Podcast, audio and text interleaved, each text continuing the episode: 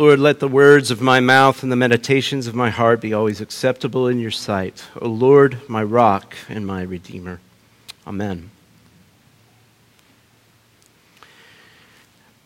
Well, before he was sentenced to death, our Lord Jesus faced Pontius Pilate, who asked him if he was the king of the Jews. Jesus told him, For this purpose I was born, and for this purpose I have come into the world to bear witness to the truth. Everyone who is of the truth listens to my voice. To which Pilate quipped, What is truth? In this brief interchange, I think we see a contrast between darkness and light. Pilate, a representative of worldly power, the worldly power of Rome, who wields his power without any shred of confidence in what is true. He's in the dark. Jesus, the incarnate, the Word incarnate, God incarnate, wisdom in the flesh, unflinchingly declares that he bears witness to the truth, yet is subjected to this ignorant worldly power. So, wisdom and ignorance, light and darkness come face to face. Last week we celebrated Pentecost, that event that gave birth to the church as God poured out his Spirit upon all flesh. And that phenomenon marked the setting aside, the consecrating, or the calling out of a people whose distinguishing mark was the reception and indwelling of the Spirit of truth. Such a people, the church, hear God's voice, His word, because they are led by God's Spirit into all truth. In contrast to Pilate, who had cynically given up on ever having confidence and knowing truth, the church's distinguishing mark is the possession and proclamation of truth. Now, I mentioned Pontius Pilate to point out that cynicism regarding truth is nothing new. What does seem to be a current issue in our day is that Christians seem to have little confidence in truth. This morning, on Trinity Sunday, are we confident that Jesus' words are in fact trustworthy? But differently, is the church being led into all truth? Our first reading this morning comes from Proverbs chapter 8. if you've ever read through the book of Proverbs, you know that the first nine or so chapters personify wisdom, which is what we see in our reading today. Wisdom calls out to all that live, and we are given her ancient origins. The Lord created me at the beginning of his work. Now, the word created here is probably not the best translation, although it is an ancient one. The Hebrew word here used is kana, which means to get or acquire. Some translations say possess instead of create. But it's not the Hebrew words used for what we think of when we think of create. And if you've had any discussions with Jehovah's Witnesses or Mormons, it's likely that they've pointed this passage out to you because Christians have historically interpreted, interpreted Proverbs chapter 8 as speaking of Christ. And they like to point out that since the passage says wisdom was created, Jesus therefore could not be God. But the rest of the passage lists the works of God's creation, and wisdom is clearly present prior to any of it.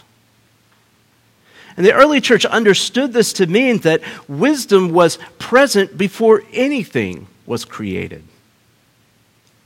In other words, God does not create without wisdom. And if this is so, wisdom could not be a creature, a created thing, because there would be no wisdom to facilitate the creation of it. And to suppose that creation is possible without wisdom is to suppose that God created wisdom without the wisdom to create it. So, the point that I'm getting at here is that God and wisdom are inseparable. It is ridiculous to think that God lacked wisdom when he created it. And this inseparability between God and wisdom is what the Apostle John was getting at in the opening verses of his gospel. In the beginning was the Word, and the Word was with God, and the Word was God.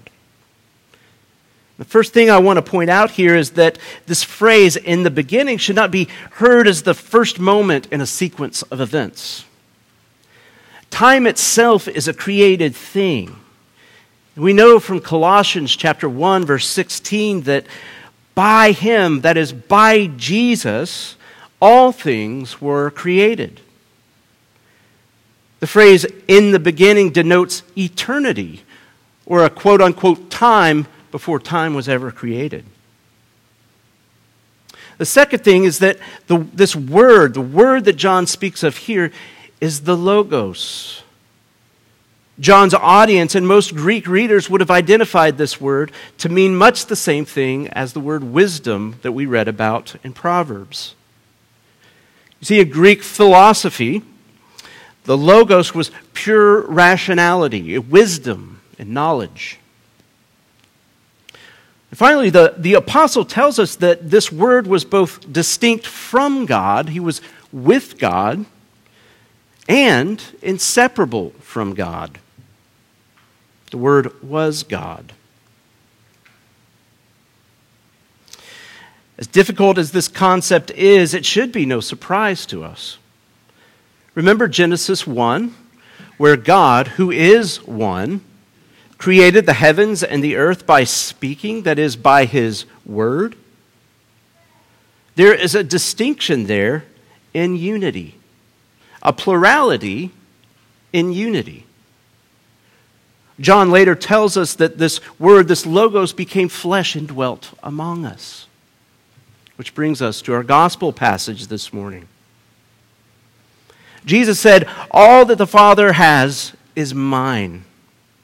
And when Jesus talked about this plurality and unity, he used the language of relationship father and son fathers beget sons. This is why our creed that we say every Sunday morning says that Jesus was begotten, not made. Again, this begetting is eternal, it's outside of time. And so, outside of creation, Father and Son existed. In other words, the Father has always been Father because he has always had his Son. Of course, what the Father has belongs to the Son. But what is it exactly that the Father has that also belongs to the Son? Well, we have an interesting hint in our passage. Notice that Jesus said that all that is His will be declared to His disciples. It's interesting that He says declared and not given. What this suggests is that all that the Father and the Son have can be declared, it can be reported, it can be spoken. In other words, it's truth. Nothing the Father speaks through His Word is less than truth. That is why Jesus told Pilate that everyone who is of the truth listens to my voice. And how do we hear the voice of a man who has been crucified, died, risen, and who has ascended to be with his Father? Well, you know from last week. He has sent us his Spirit of truth. When the Spirit of truth comes, he said, he will guide you into all the truth. What Jesus is giving to his disciples in this passage the night before his crucifixion is assurance and confidence. Essentially, he's saying this I've said a lot of things to you over these three years. Much of it doesn't make sense. And I have a lot more for you to know and to understand. I'm not talking about academic knowledge like the scribes and Pharisees.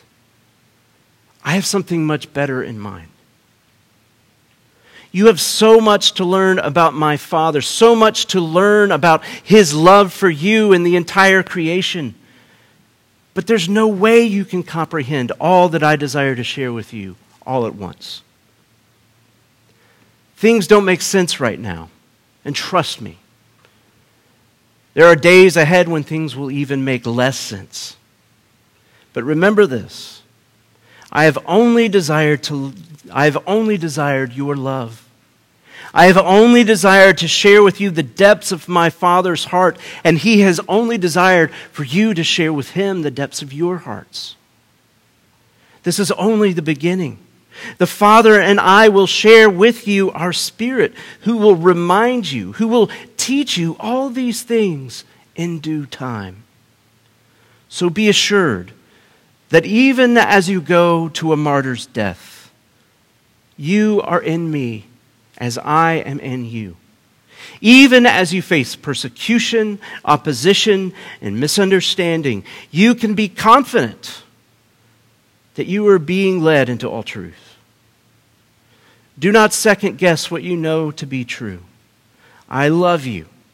I have died for you. You are forgiven and I am preparing a place for you.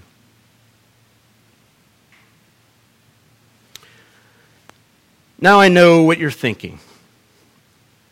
Father Ben, this all sounds great, but it sure doesn't seem like the Spirit is leading His church into all truth these days. Instead, it seems like we have been led into multiple and disparate truths.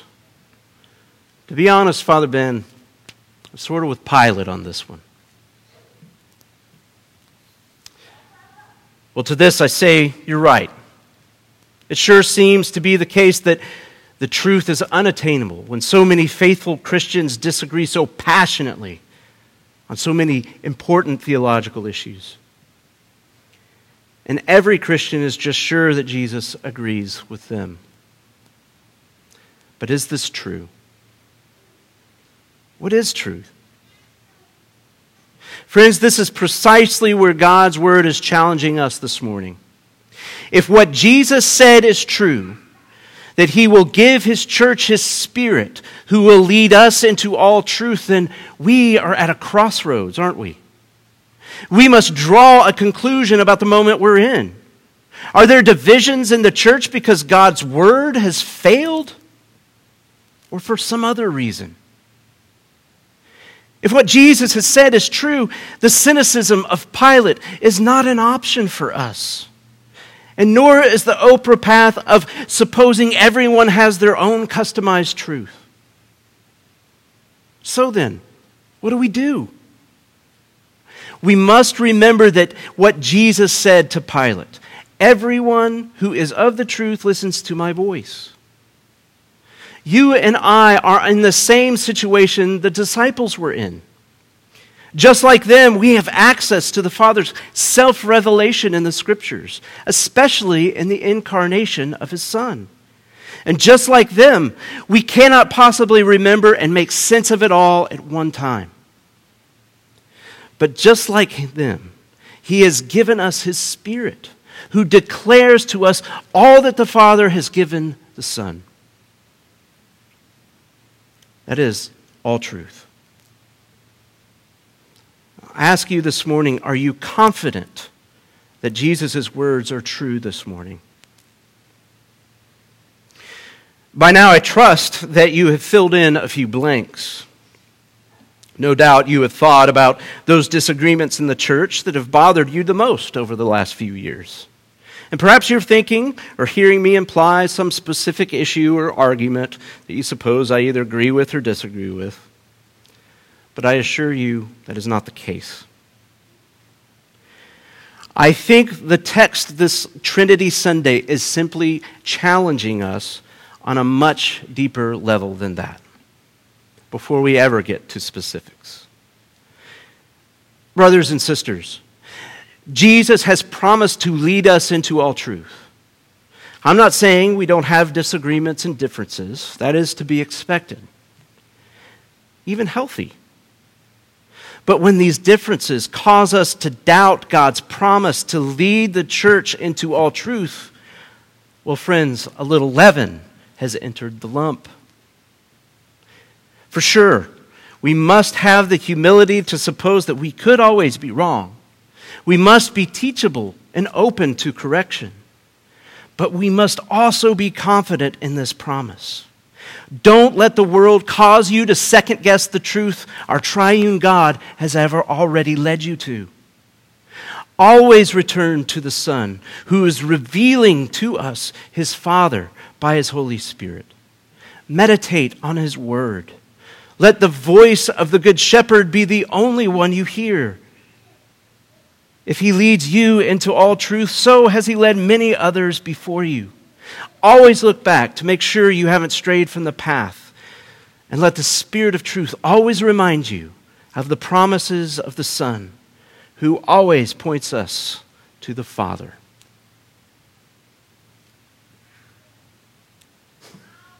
Let us pray. Heavenly Father, we thank you for the gift of your Son, Jesus Christ, and we thank you for the gift of your Holy Spirit. Father, we pray for the confidence and the assurance that what you said is true, that you have given us your Spirit to lead us into all truth. And let us not falter or waver, supposing the truth is unattainable when you have clearly promised to lead us into it.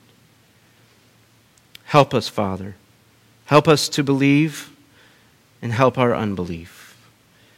Help us to always trust you and to hear your voice, to hear your word. Help us to have humility, but also confidence that you are with us and that you are leading us into all truth. We pray this in Jesus' name. Amen.